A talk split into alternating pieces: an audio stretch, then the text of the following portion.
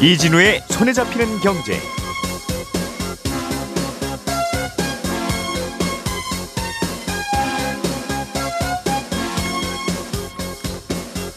안녕하십니까 이진우입니다.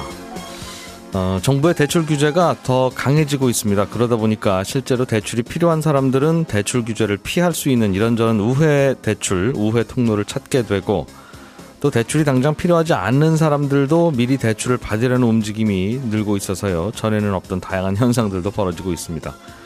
오늘은 이 대출 규제와 관련한 다양한 뉴스들 먼저 정리해 보겠고요. 최근에 국토교통부가 드론으로 피자를 배달하는 시범 사업을 하고 있습니다. 드론으로 피자를 배달하는 건 어떻게 하는 건지 아직 남아있는 기술적인 장벽이나 과제는 어떤 게 남아있는지 자세하게 들여다보고요.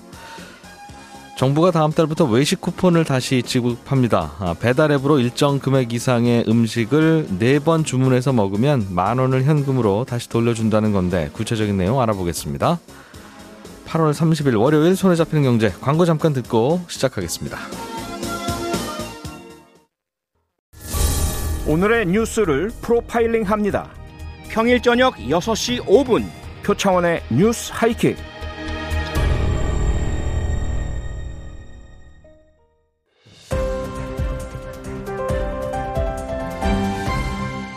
이진우의 손에 잡히는 경제.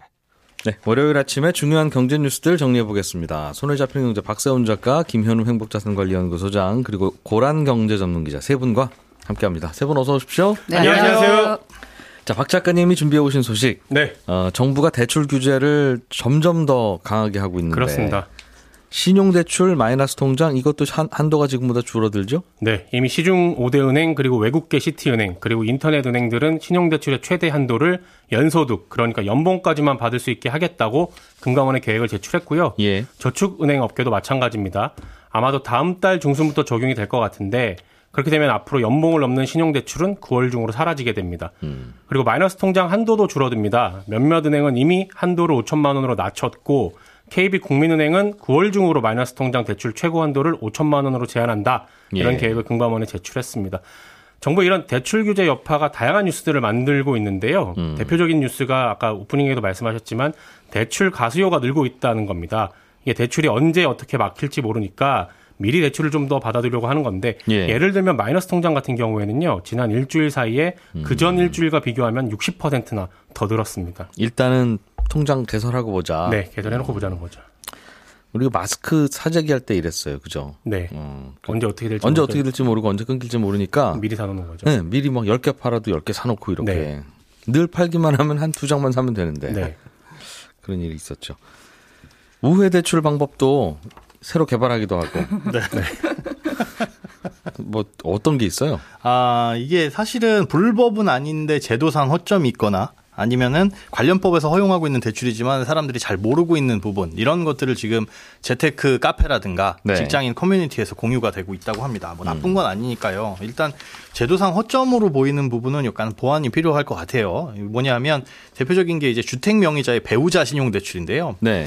작년 11월 31일 이후에는 신용대출을 1억 원 초과해서 받은 다음에 규제 지역에서 이 신용대출을 받은 이후로 1년 이내에 주택을 구매하게 되면 예. 신용대출이 전부 다 회수됩니다. 음. 그런데 이때 대출을 받은 사람의 명의가 아니면 주택이 그 명의가 아니면 회수가 되지 않아요. 그러니까 예를 들어서 남편의 명의로 신용대출을 받았는데 음. 아내의 명의로 주택을 샀다. 예. 이런 경우에는 이 대출 회수가 안 되는 겁니다. 음. 음, 그러다 보니까 이런 부분들을 공유를 하고 있는데 이건 뭐 같은 집에서 같은 세대에서 집을 사는 거다 보니까 뭐 네. 이게 이쪽이냐 저쪽이냐의 문제도 있고요.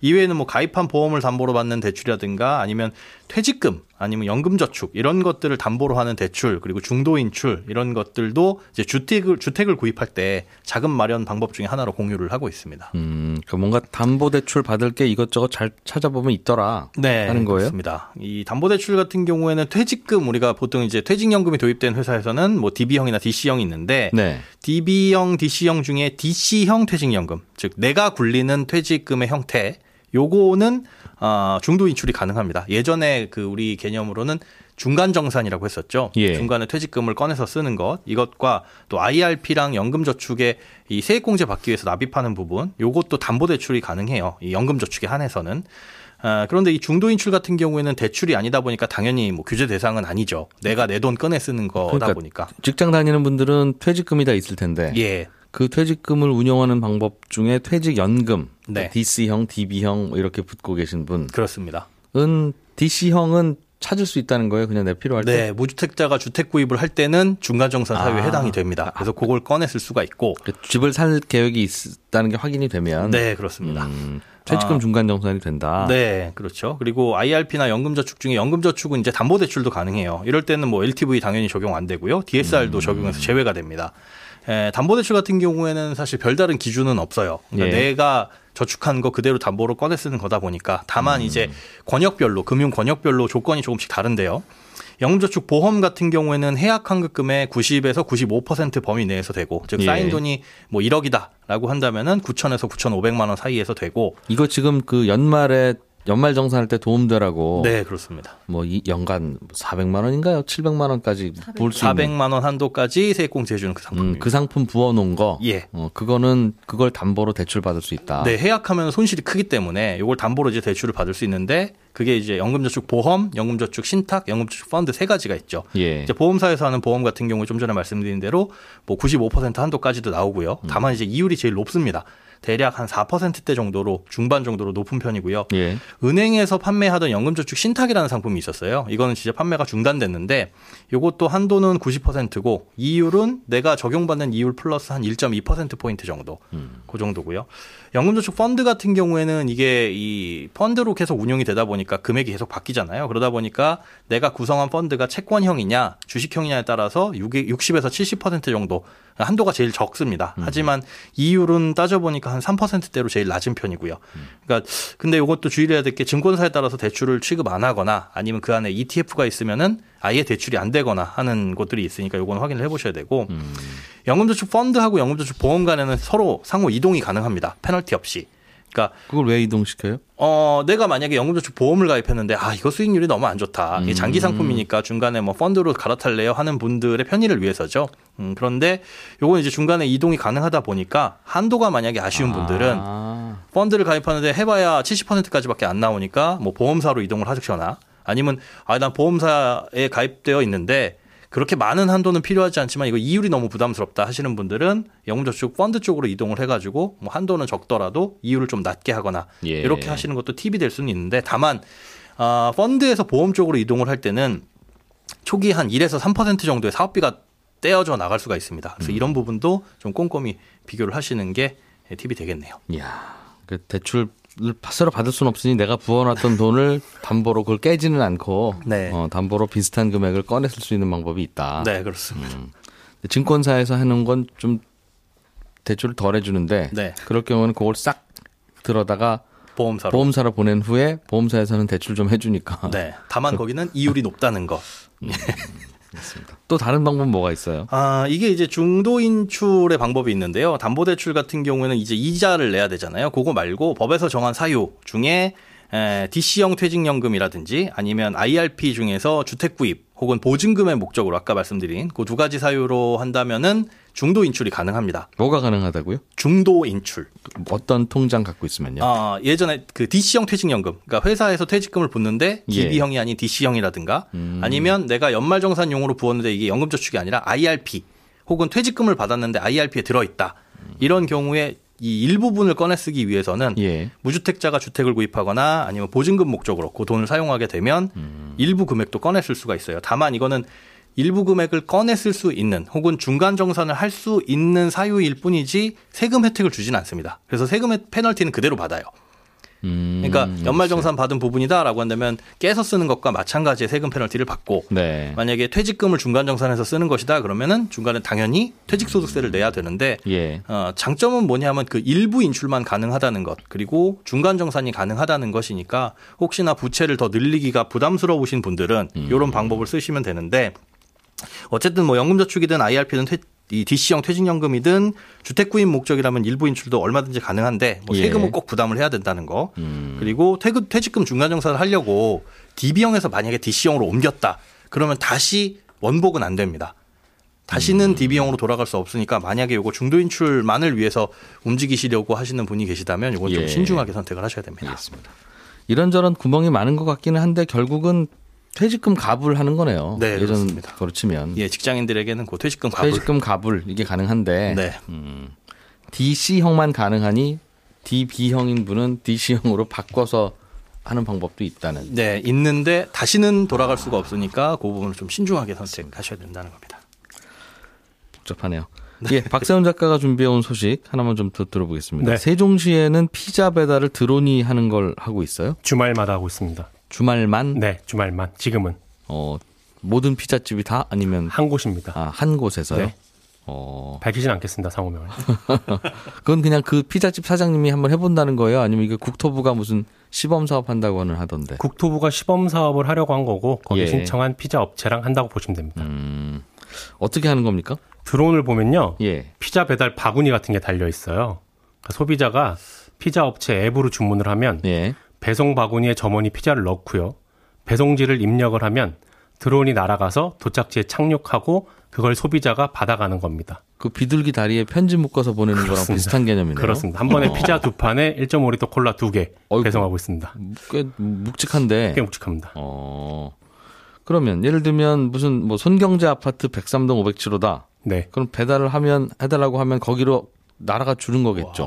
그건 안 됩니다. 아 직 거기까지 기술이 개발된 건 아니고요. 예. 지금 하고 있는 거는 세종 호수공원 안에서만 왔다 갔다 하는 겁니다. 피자 가게 근처에 드론 출발대가 하나 있고요. 예. 도착지는 공원 안에 딱 두 곳으로 정해져 있습니다. 아 거기 거기만 날아갈 수 있는 정해진 착륙대에 드론이 내리는 겁니다. 공원 어딘가에. 어딘가에 정해진 곳에. 그럼 거기 가서 피자를 받아오거나 아니면 거기 앞에 있을 때만 시킬 수 있거나. 그렇습니다. 아. 일단은 그렇습니다. 신기한 맛에 그러는군요. 그렇죠. 어, 어, 일단은- 거기까지 그래도 날라오네 이렇게. 그래요? 잠자리처럼 그러면 낚아가면 어떡해요? 아니 그러게요. 그러니까 어디 공터로 떨어진다는 거잖아요. 네. 피자가 네. 정해져 있는 그 곳, 곳으로. 그렇습니다. 그러면 다른 사람이 받아갈 수도 있겠어요. 아, 그럴 수 있죠. 어. 근데요, 그건 네. 안 되고 소비자가 앱으로 피자 주문할 때요. 예. 비밀번호도 같이 입력하게 돼 있어요. 예. 그래서 그 배송 박스 열려면 처음에 입력했던 그 비밀번호를 눌러야만 열리는 겁니다. 박스는 못 여는데 네. 박스를 들고 갈 수. 있을 거 아니겠어요. 박스 들고 가면 저희 국토부 직원들 다 나와가지고 그 제대로 날아가고 있는지 없는지 다 확인하고 감시하고 있어서 시범 사업 하고 있는데 그렇습니다. 주말에 한다면서요. 네 주말에요. 아이고. 주말에 공무원이 있어요? 나갑니다. 아이고. 아유 그거 왜 그럼 주말에 해요? 평일날 평일날. 근무 시간에 하지. 아 재밌네 그래도. 네. 어. 그러면 도착지를 입력하면 드론이 자율 비행을 혼자 하, 는 거죠, 그러니까. 그렇죠. 일단은 그렇게 움직이긴 하는데 예. 아직까지는 사람이 조종기를 잡고 있긴 합니다. 혹시라도 날아가다가 기체에 결함이 생기거나 하면 위험 신호를 띠디딕 하고 보내게 설계가 되어 있는데 음. 그럴 때는 이제 사람이 조종을 해가지고 빨리 착륙을 시키는 거죠. 그러니까 지금은 정해진 루트를 이 드론이 얼마나 알아서 잘 찾아가느냐 예. 그 정도까지만 시험해보고 있는 거라고 보시면 됩니다. 그러니까 자율주행차하고 비슷하게 자율 네. 비행 드론 그렇습니다. 저쪽으로 가면 저쪽으로 가고 그렇죠. 잘 가는지. 네. 요게 돼야 예. 국토부에서 하려고 하는 뭐 UAM이나 그런 거 있지 않습니까? 예. 그 하늘로 떠가지고 날아가는 택시 같은 거 그게 될 수 있다라고 생각하고 미리미리 시험해 보고 있는 겁니다.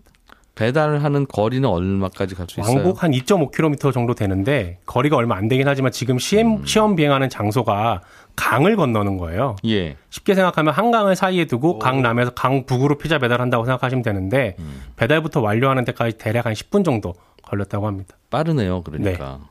안 그러면 이게 삥 돌아가야 되는데 그걸 다리. 뛰어넘다 보니까 아. 어, 좀 빠르게 되는 거죠. 여기서 사용하는 드론, 그 네. 날아다니는 그 기계는 우리나라에서 만들어요? 그렇습니다. 우리나라 업체가 부품 조립하고 제작하고 다 한 겁니다. 어, 부품 다 우리나라 거 쓰고. 프로펠러 같은 기타 부품들 있죠. 그런 건 좀 싼 거 다른 나라에 수입을 해서 쓰는데 예. 되게 중요한 센서나 소프트웨어, 특히 자동 항법 장치 같은 거. 요건 또 의도한 건 아닌데 MBC에서 이거 개발한 걸 쓰고 있다고 그러더라고요. 음. 그 자체 개발한 거 쓰고 있습니다. 우리나라에서 개발한 걸로. MBC가 뭘 개발했다고요? 자동 항법 장치라고.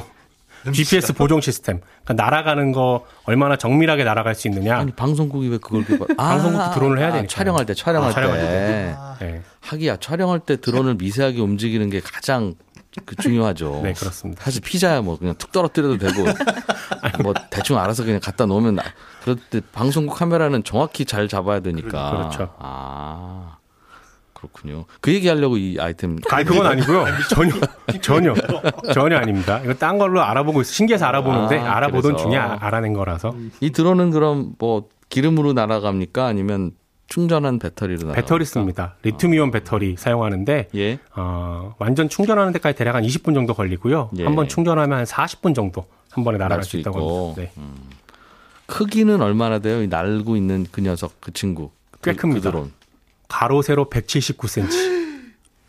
제가 오. 183 정도 되니까 저만한 게 이렇게 누워 있다고 보시면 되고 높이가 한 120cm 정도 됩니다. 어, 꽤 크죠? 그러니까. 최대한 5km까지 비행 가능하고요. 예. 150m까지 날아오를 수 있다고 합니다. 어린아이는 탈 수 있겠는데요? 근데 무게가 어. 예. 이 드론 자체 무게가 17kg 정도 되거든요. 예. 최대로 실을 수 있는 무게가 7.5kg라고 그 하니까 정도? 예. 이게 전기로 가는 거면 시끄럽거나 그렇진 않습니까? 국토부 얘기로는 지금 나와 있는 드론들보다는 소음이 좀 덜하다고는 하는데 네, 네. 179cm 가로 세로 높이 120인 게 뜨면 헬리, 헬리콥터 돌아가고 해야 되니까 프로펠러 음. 아무래도 아직까지는 소음은 좀 있죠. 그렇기도 하고 또 잘못해서 떨어지면 또 밑에 그렇습니다. 그게 지금. 하겠어요. 네. 작은 게 아니라서. 예. 음. 그럼 지금은 드론이 거기까지 날아가는 거는 되는 것 같은데 네. 또 사람이 잡아줘야 되니까 불안하기도 하고 불안하니까. 사람이 이제 옆에서 지켜보고 있겠죠. 그렇죠. 그리고 이게 상용화 되려면 뭐 층층도 구별해야 될 거 아니겠습니까? 801호와 1001호를 집어 구별해서 들어가려면 네. 또 그건 안 할. 겁니다. 그거 제가 여쭤봤는데 예. 경제적으로 타당하지가 않다라고 보는 거예요. 왜냐하면 우리나라는 오토바이 배달이 워낙 활성화가 잘 돼 있기 때문에 예. 층층이 배달하는 거는 오히려 그냥 오토바이로 하는 게 좀 더 낫지. 드론 기술을 개발해 가지고 층으로 배달하는 건 예. 아, 들어가는 비용도 그렇고 기술 개발하기도 힘들어서 그쪽으로는 생각 안 하고 있고 지금 이 산업용 드론으로 하려는 건 뭐냐면요. 산간 도서 지역 있지 않습니까? 예. 그쪽으로 배달하거나 택배 보내거나 하는 걸 이 드론으로 활용해 보려고 하는 겁니다. 아, 사람이 가기에는 경제성이 잘 안 나오는 오히려. 그렇습니다. 어, 그런 것도 있고 이게 도심에서 날려면 네. 여러 가지 기술적인 난제가 있는데 가장 대표적인 게 뭐냐면 전깃줄이에요. 우리나라는. 아, 이 전깃줄이 드론이 알아서 피해야 되는데 이 회피 기술을 개발하는 게 아직은 좀안 된다고 하더라고요.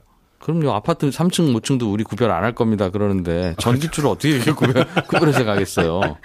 어렵지. 그렇죠. 어. 그리고 통신 문제도 지상하고 통신할 때 LTE를 쓰는데 지상에 있을 때는 통신이 잘 되는데 이게 하늘로 올라가는 순간 통신이 좀 끊길 때가 있대요. 그러다 보면 아무래도 위험하다 보니까 이것도 예. 기술적인 난제고 조금 전에 얘기했던 소음도 도심에서 날아다니려면 아무래도 소음이 적어야 되는데 산업용 드론은 크거든요. 뭘 실어야 되기 때문에 예. 크게 되면 아무래도 소리가 날 수밖에 없고 그걸 줄이는 것도 역시 기술적인 과제라고. 그래서 과제가 좀 많긴 한데 일단 지금은 이 정도까지 진행됐다라는 것 정도 말씀드리겠습니다. 재밌네요. 어, 전기줄 때문에 동네 도심 이런 데서는 잘 안 되고 네, 탁 트인 곳에 네, 그러나 사람 가려면 너무 머네 뭐 이런 그렇죠. 혹은 물 건너가야 되면 멀리 돌아가야 되거나 그렇죠. 런 경우 예. 아, 알겠습니다. 섬 지역에 이제 편지 배달 이런 건 이 친구가 하겠네요. 그럴 수 있죠. 어. 우체부가 배 타고 들어가지 않더라도 네, 고란 기자님 다음 달부터 정부가 외식 쿠폰 다시 준다던데 이게 지난 5월에 했던 그거죠? 네, 그게 1차고요. 5월 24일부터 7월 4일까지 이번에 다시 2차 비대면 외식 할인 참여 요걸 이제 독려합니다. 예. 앱을 통해서 2만 원 이상 음식을 4번 주문하면요. 다음 달 카드사에서 만 원을 환급해 주거나 청구 금액에서 차감을 해 줍니다. 예. 온라인 결제만 되고요. 배달원 만나 가지고 대면으로 결제하거나 매장 방문해서 현장 결제한 다음에 포장하는 거 이거는 실적으로 인정 안 됩니다. 네, 그 추석 전인 9월 둘째 주나 셋째 주쯤에 이제 재개가 될 거고요. 혜택이 적용되는 배달 앱은 뭐 배달의 민족 요기요 쿠팡이츠 뭐 대부분 된다라고 보시면 됩니다. 예. 이- 그래서 그때 만약에 1차 때요. 이렇게 시켜 먹었는데 아, 안타깝게 세 번밖에 못 먹었어. 그러면 이제 한 번만 하면 되잖아요. 예. 그러면 이번에 할 때요. 한 번만 하면 앞에 했던 거 인정을 해 줘서 만 원 할인 받을 수 있습니다. 어. 예전에 했던 거. 네, 그거 실적을 인정해 줍니다. 네 번이 한 세트니까. 네네, 네 번이 한 지- 세트인데 지 난번에 세 번 하고 이번에 네. 다섯 번 하면 두 세트 다 먹는 거예요? 아니 아니 그러니까 예. 세 번을 인정해줘서 이번에 한 번만 시키면 네 번으로 인정이 돼서 예. 만원 할인 받을 수 있다라는 겁니다. 아. 네. 그러면 이번 이번 달 이번트는 그걸로 끝이고. 네네네. 음, 그래서 이게 지금 현재 예산이 200억 예정돼 있거든요. 예. 산 소진 때까지만 실시합니다.